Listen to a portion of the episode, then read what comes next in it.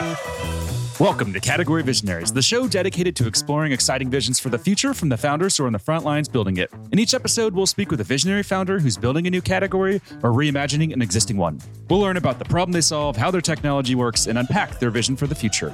I'm your host, Brett Stapper, CEO of Frontlines Media. Now let's dive right into today's episode.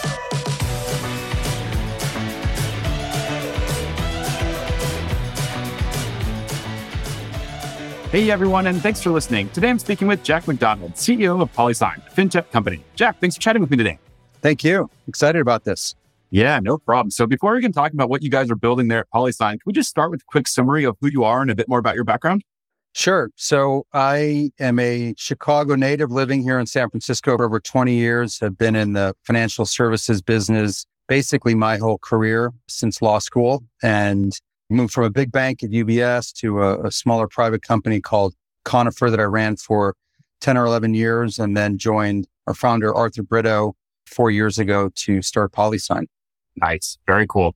And two questions we like to ask just to better understand what makes you tick as a leader. What CEO do you admire the most and what do you admire about them?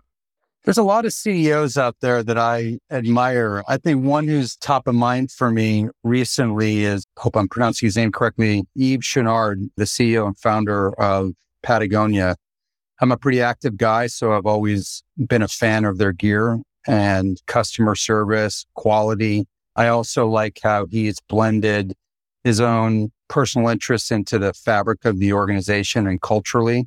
And then most recently, obviously, what he's done is turning the whole business from a profit minded business to more of a charitable trust and basically giving all the profits away and to be able to had a vision, started a company, grew it successfully and giving basically the money away while building a very strong culture with quality products and services. And feels to me like anytime I go in the store, talk to somebody, you know, online, a really engaged and aligned employee base. I just think it's a really powerful combination of what he's done. And I've read some of his management books and whatnot. A really impressive guy. Yeah, it's such a great call out. I really can't think of a more, for lack of a better description, like an aligned brand. Yeah, I think sometimes brands just seem to kind of have fluff out there, but it's very clear that Patagonia takes their mission seriously and every single thing they do, every message they push out is completely aligned around that mission, which is really cool and really inspiring to see. Yeah, I, I, agree with you. And, and, you know, unique. I mean, there are other companies obviously that, that do that, but he's always struck me as a very disciplined guy as well. And even when, you know, the company's rolling out something new, you say to yourself, aha, that's really consistent with their mission, you know, without getting too into the weeds, just because it hit my family the last couple weeks is that they have this used gear side of their business. I forget what it's called, you know, it's called secondhand or something like that, where you can turn in your old gear and get credit for it. And they just did a, a promo of double the value in the month of January. And so we were finding all sorts of old puffies and fuzzies and and whatnot and bringing them back. And I just think it's really cool that they, you know, recycle or repurpose that gear. And it is consistent with, you know, who they are as a company and their brand or whatnot. So I'm a big fan, as you can tell. Love that. And I have to ask then, so being based in SF, what's your favorite outdoor adventure and activity to do around SF? I would say three, if I'm allowed three choices. So big skiing family. We've been bombing up to Tahoe for 18 years or so, 19 years. I've got four kids. The oldest is 22. Started skiing when she was three or four. So rent a place up there and we're kind of weekend warriors in the winter. Uh, also do a lot of sailing, which is a big part of my past and own a boat with some other families here. And also like riding the bike. It's a great place to road bike or mountain bike. I'm a road biker and just a great climate and great terrain to do that in. Nice. Love it. And what about books? Is there a specific book that's had a major impact on you? And this can be a business book or can also just be a personal book that's influenced how you view the world. Yes. On the business book front, which is less interesting, but relevant to the podcast, I'm a big fan of Patrick Lencioni's fables that he writes. There's a whole series of them. And I really find myself inspired by his thinking around running businesses, building culture, building teams, meetings, etc. So I would say he would be the top of the list. Uh, there are others, but he would stand out. On the personal front, you know, historically I've been a big fan of Hemingway's. I prefer fiction to nonfiction. One book I continually recommend to people is Patti Smith's I guess it's a biography called Just Kids of her relationship with Robert Mapplethorpe. And while I don't have anything in common with Patti Smith or Robert Mapplethorpe, I do think the way she ages as a writer, and she's very talented, but also how she kind of views relationships for the long term and gives people the benefit of the doubt and is very open minded, et cetera, just struck me as a, you know, really respectable way to live and a really respectable outlook on life. So matter of fact, my wife just gave me a book that's on my desk of her photos for Christmas. So nice. That's awesome. I've not heard of that one, but I'll have to check it out and add it to my bookshelf here. It's an easy read. So you'll, you'll tackle it. Nice. Love it. All right. Now let's dive into PolySign. So can we just start with the origin story behind the company? Yes. Arthur Britto was one of three co-founders of Ripple way back when 10 or 11 years ago. I think they just recently celebrated their 10th year. And he had left the company to pursue other interests about five or six years ago. And some early investors in Ripple were looking for custodial solutions for their XRP and had asked Arthur to build a company. He is probably most well known for designing and developing the XRP ledger together with David Schwartz, who's still at Ripple, their chief cryptographer and CTO. And the two of them decided to start a company. I had just kind of finished selling my prior company called Conifer that had a broker dealer and a fund administrator. And I was looking to do something different with my time, still within financial services, but wanted to do something also entrepreneurial and something that would inspire me to learn new things. I had a, a view that financial markets as we knew them was kind of ripe for innovation and disruption.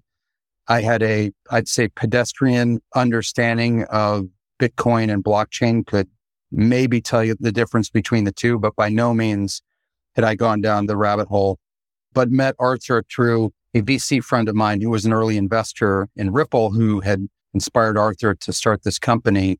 I think I joined as employee number two or three but I just was really taken back by Arthur's vision, his brilliance, his demeanor. He's just a really kind person while also being incredibly driven, intelligent, and he's a visionary, but not someone who is steeped in the the day-to-day operational flows of capital markets, how they work, et cetera. So I think we really complement one another well. He's not involved in day to day business at all, but as a visionary, he's really unique and talented and a bit of a savant. And so, anyways, I decided to join him. Also, really attracted to some of the other early investors and board members, specifically a guy by the name of Tim Keaney, who ran all asset servicing globally at BNY Mellon for many years. And he had already found Arthur, Arthur had found him. And he just gave me a lot of confidence that this company had a lot of potential. So it was really about the people as well as the idea that inspired me to jump into this. And then did you join as CEO? I did. I feel like that's a very uncommon path for you know, most tech companies for the founders to you know, give up the CEO seat so early on in the venture. So why do you think that was that Arthur was okay with giving that control up or you know having a, a CEO come in and run the company? Yeah, I mean, I mentioned it earlier. He's one of the kindest people in many ways that I know, and his intention was never. He's he's very humble. He's very private. I'm sure people listening will try to go Google him, and you're going to find very little out there about him by design. But it was never about him, you know, running the company. He wanted to not only give birth to it, but to kind of behind the scenes drive in a direction that could realize its full potential, but had no interest in running the business day to day from the get go. So they were looking for a CEO when I met them and also understanding, which again is an attractive quality in anyone to understand your limitations. He did not come from a financial services background and particularly around custody, which was the initial foray of the business. He understood enough to know that this was going to be a regulated business, what we wanted to build, and it would be a, a cornerstone of a future capital markets.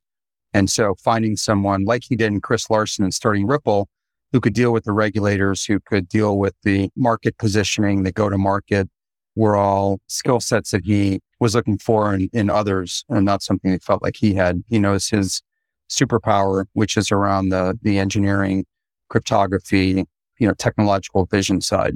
So I really respect that. Uh, it's not just humility, but it's also a level of self awareness that we should all aspire to just to know where your strengths are and, and where you need others to complement you. Absolutely. I love that.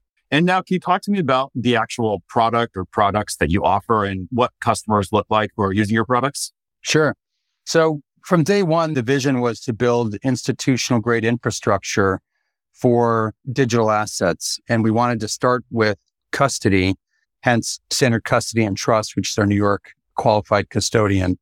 We had, I think, a view towards building something that would be regulated because we wanted to attract the best institutions in the market, not just the institutions who were invested three or four years ago, but had a view that if the infrastructure was there that traditional asset managers would come into the space. And without getting into the weeds in traditional capital markets, it's called stocks and bonds in the US, with the caveat that's very much of a global business. But in the US, if you manage more than 150 million of regulatory capital, you're subject to the Investment Advisor Act of 1940 and, and have to use what's called a qualified custodian. And for stocks and bonds, you could be a broker dealer, you could be a, a futures commission merchant, an FCM, or you could be a trust bank.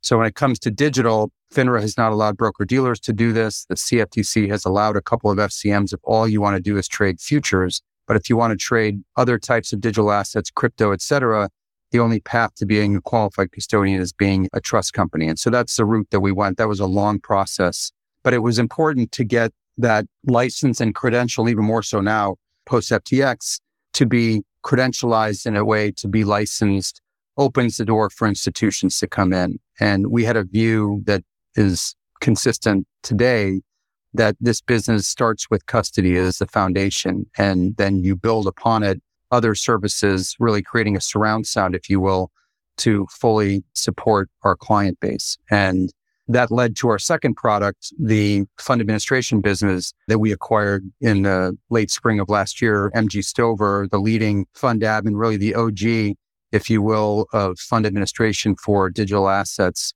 That's a one of one sort of, of business and brand. And I've known Matt Stover for a long time. He started his business having run a fund administrator myself. I know about that business. And when he called me and said that they were looking to bring on a partner to help them really grow the business that could take it to the next level, we talked about at the board. It was consistent with our longer term vision. It came about sooner than we had expected but it was an opportunity we couldn't pass up. And so we did a, a fundraising round to make that acquisition and are very excited that we did. So that's the second business. Again, that both businesses, standard custody and trust, wholly owned subsidiary that provides the custody business, only services institutions, the MG Stover business, also only services institutions doing accounting and reporting for them. So you can think of hedge funds, venture capital firms, other types of asset managers who invest in, in the digital space, predominantly, not exclusively. We do have some traditional VC funds and hedge funds that we'll continue to support, but have a bit of a more than a niche focus, but certainly a strong reputation and market share around digital. And then we have a third business we're bu- building kind of in the skunk works, if you will, but I'll talk about it a little bit called Atomic Net, which provides a settlement layer for a broad range of asset transfers that could be digital or analog. And that's really a critical tool and offering that's being built that will support the future tokenization of assets that will ultimately live on chain. And so we think that that is the big idea, the moonshot idea here beyond just crypto that all assets. So you can think about a real estate building, a venture capital fund, an equity, a corporate bond, the list can go on and on that could ultimately be tokenized and trade as a digital asset and all the different efficiencies that would come within capital markets for that to happen. So long answer to your question, but those are the three different businesses we have. Nice. We like long answers. Now, can you share any numbers in terms of the traction and adoption that you're seeing across those three products? I'm guessing they're all at you know, different phases of the go to market journey, but are there any numbers you can share just to give us an idea of the type of adoption you're seeing? Yeah, I mean, on the, I would say the custody together with the fund administration business, we have over a hundred and I think 30, 140 clients maybe even more than 150 clients representing, I think the number I just saw recently, 340, 350 different fund vehicles. So we may have one investment manager that has multiple funds that we support or different accounts, maybe even closer to 400. So, you know, it's a sizable business and again, all institutional. The Atomic Net business is still in the lab, if you will. We've got some very exciting proof of concepts that we're working on today, engaged with some large buy and sell side firms that are part of that ecosystem. And so that's something that we will continue to work with others in developing that product to ultimately create a, a flywheel effect on that. But that's not in a commercial state quite yet. Makes sense. And just to dive a bit deeper into the state of the industry. So you touched on it there. Uh, I think everyone listening has, you know, heard of FTX and SBF and all the drama that's been going on there. What's been the impact on PolySign with everything that's happened there? Has that been overall positive for you? Have you seen more demand or how would you describe that impact? Yes, I would say overall positive is with anything like this, there's a mixed bag. I'd say the negative and then there's two or three positives. The negative is that there's definitely been a blow to confidence in the industry overall, nothing specific to PolySign, but just in general, there were a lot of institutions who were getting ready to invest in the space. And you get things like SBF, which is really fraud, right? It's a combination that we rarely see of fraud, hubris, and greed coming into one, having nothing to do with crypto other than just happens to be the industry that he was in. But, you know, we've heard him likened to Madoff and, and Enron and others. But, you know, it was that, you know, I think history will show there was a lot of fraud there, my personal view. So there's been a crisis of confidence that we're suffering from in that it was the third or fourth kind of domino to fall over the course of last year with Three Arrows Capital and Terra Luna and some other things, you know, Celsius, et cetera. So a tough year from a headline perspective, having nothing to do with the underlying technology or asset class, other than just they all happen in the same industry.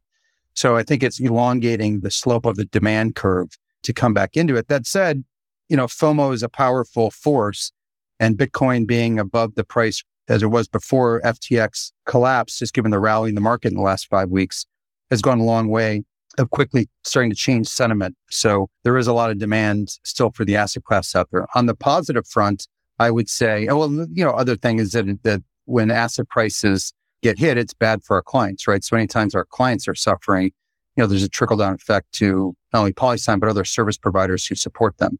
On the positive side, I think the spotlight is shined very, very brightly on the business model for standard custody. From day one, we set up our business to have segregated accounts and to be conflict free. So we don't trade, we don't lend, we don't borrow, we don't make markets, we don't rehypothecate client assets, we don't commingle customer funds, we don't use customer funds for any corporate purposes, all things that others have done in varying degrees. And so we're singing from the rooftops about our business model that has been in place, you know, from day one in terms of how we approach the business. We're regulated, we're insured, we're regulated by the highest regulator in the land and all of our accounts are conflict free, institutional grade, segregated, et cetera.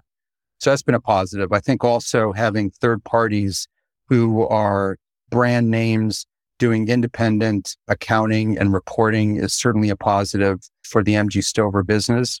And those businesses combined, we're able to support different types of fund structures in a way that others cannot. So, for example, separately managed accounts, which had a big surge in interest and demand after Madoff, where rather than having commingled investment vehicles, institutions wanted to have their own account that was, you know, strictly in their name that they would control, where you got, I like to call it TLC, transparency, liquidity, and control.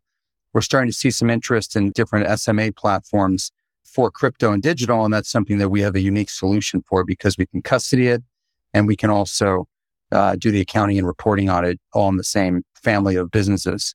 And I would say the last positive is that a number of digital asset exchanges and liquidity providers and whatnot are looking for partners who have a need for that independent custody business as the kind of aggregated business models are being disassembled or picked apart.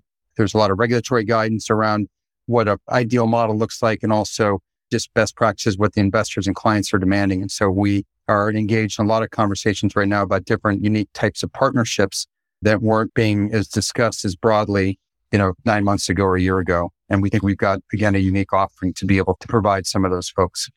And if we look at your journey so far in bringing these offerings to market, what would you say has been the single greatest challenge you faced so far and how'd you overcome it? I think it's always a question of product market fit.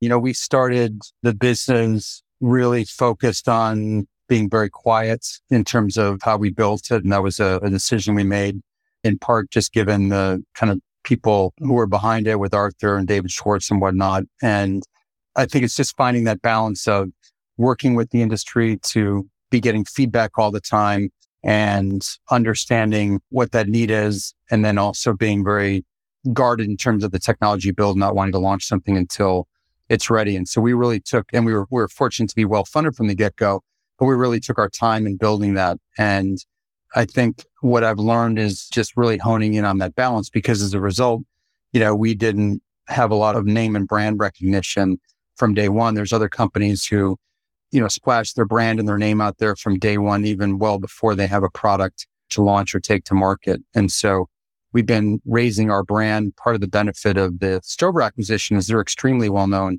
in the industry, whereas our custody business is becoming more and more well known. And so that's just something that I'm mindful of, of bringing products to market, you know, getting that balance right between the marketing side and the building side. And it's also a challenging industry. It's still, if you take a step back, a industry that's relatively tiny versus, you know, the broader capital markets business. And so we've found lots and lots of organizations who want to take meetings, who want to learn, who want to spend time getting to know us and our products, but aren't necessarily in a buy mode anytime soon. And so you just have to be judicious about where you spend your time.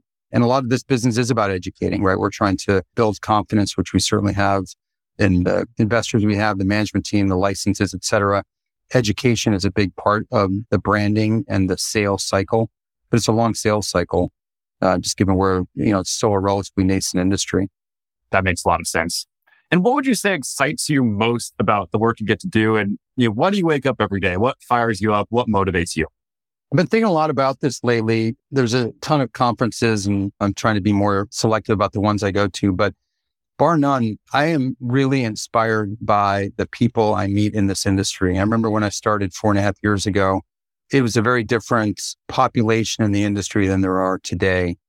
And I'm really in awe at the aggregate amount of intellect and drive and innovation that's happening in this business. I really think about it as us collectively rewriting a new operating system for capital markets. And I'm just in the financial services capital markets business. Obviously, blockchain technology has applications in a, wide range of industries, not just financial services. It just happens to be where I sit. And so that really excites me. And I learn every single day. I mean, there's just so much information, not only news information, but just new ideas to think about, new partnerships to contemplate, new structures to evaluate, new use cases to build. You know, so that for me is the main driver. And I've also learned a ton about technology. I'm not an engineer and I've been working closely with engineers and engineers are just a really inspiring and interesting group. If I could just stereotype that I didn't grow up working with and it's never been an area of study for me, but I've learned a ton from working with our engineers who are very curious, intellectual, driven people. And you touched on it there, but I'd love to dig a bit deeper. So, how have you seen the digital asset community and ecosystem evolve over the last four and a half years? I think it's gone from the early pioneers who, again, stereotyping, were in a very, I think, non institutional, non government, non trusted, you know, even though cryptography and blockchain has been around a lot longer than Bitcoin, people don't realize that. But if you look at the Bitcoin white paper, it's really a a trustless peer to peer transfer of wealth that was being contemplated.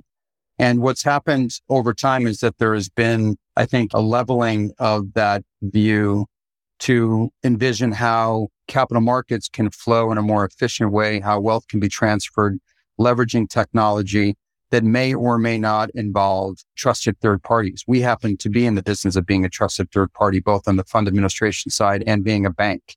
And I don't think those service providers were contemplated, you know, 2008 kind of thing. I think it's become much more institutional from a retail business. And, you know, I would not in any way say it's close to being mainstream, but the level of awareness is so much greater today than it was before. And now you can walk into any institution of any means and talk about digital tokenization, et cetera, and there is some view that's being formed or that has been formed. You can read the paper, go and talk to central banks, and many of them have initiatives around central bank digital currencies. So I think the early idea around Bitcoin has been, you know, taken and expanded upon in really profound ways for all different sorts of use cases and becoming much more institutional in terms of where the future is likely going to evolve into. Got it. Makes a lot of sense. Now let's talk about that future here for the final question. So on the website, it mentions you guys are building the future of digital assets. What is the future of digital assets? What's this space going to look like five years from now? Five years from now, capital markets as we know it, T plus two settlement, you know, where you have two days after you buy or sell a stock to settle will be compressed, whether it's same day or T plus one or a combination thereof will be different. There will be a broader tokenization underway in terms of how different assets are represented digitally. And more and more of these assets will be issued, stored, traded on blockchains. I think our idea around atomic net is spot on and it's probably a, you know, five years is a good time frame to start to think about what that will look like. But a broad, broad range of assets will be able to be traded across one another. So if you have US dollar and I have a fractional interest in the Empire State Building and Wendy has a tokenized interest in a Eastern European venture capital fund, we will find each other somehow, some way and be able to exchange those assets with a lot less friction, a lot less costs and a much more expeditious time frame than we can do today. That's what the future is going to look like. Nice. Well, that's certainly an exciting future. Jack, unfortunately, that's all we're going to have time to cover for today's interview. Before we wrap up, if people want to follow along with your journey as you continue to build, where's the best place for them to go? You can obviously find me on Twitter would be a place to go or just to our websites, polysign.io or standardcustody.com, mgstover.com. Awesome. Jack, thanks so much for taking the time to talk about what you're building and the vision here. This is all super exciting, and we hope to have you back on in a couple of years to talk about everything that's happened. Thanks for the opportunity. Appreciate it. No problem. Let's keep in touch.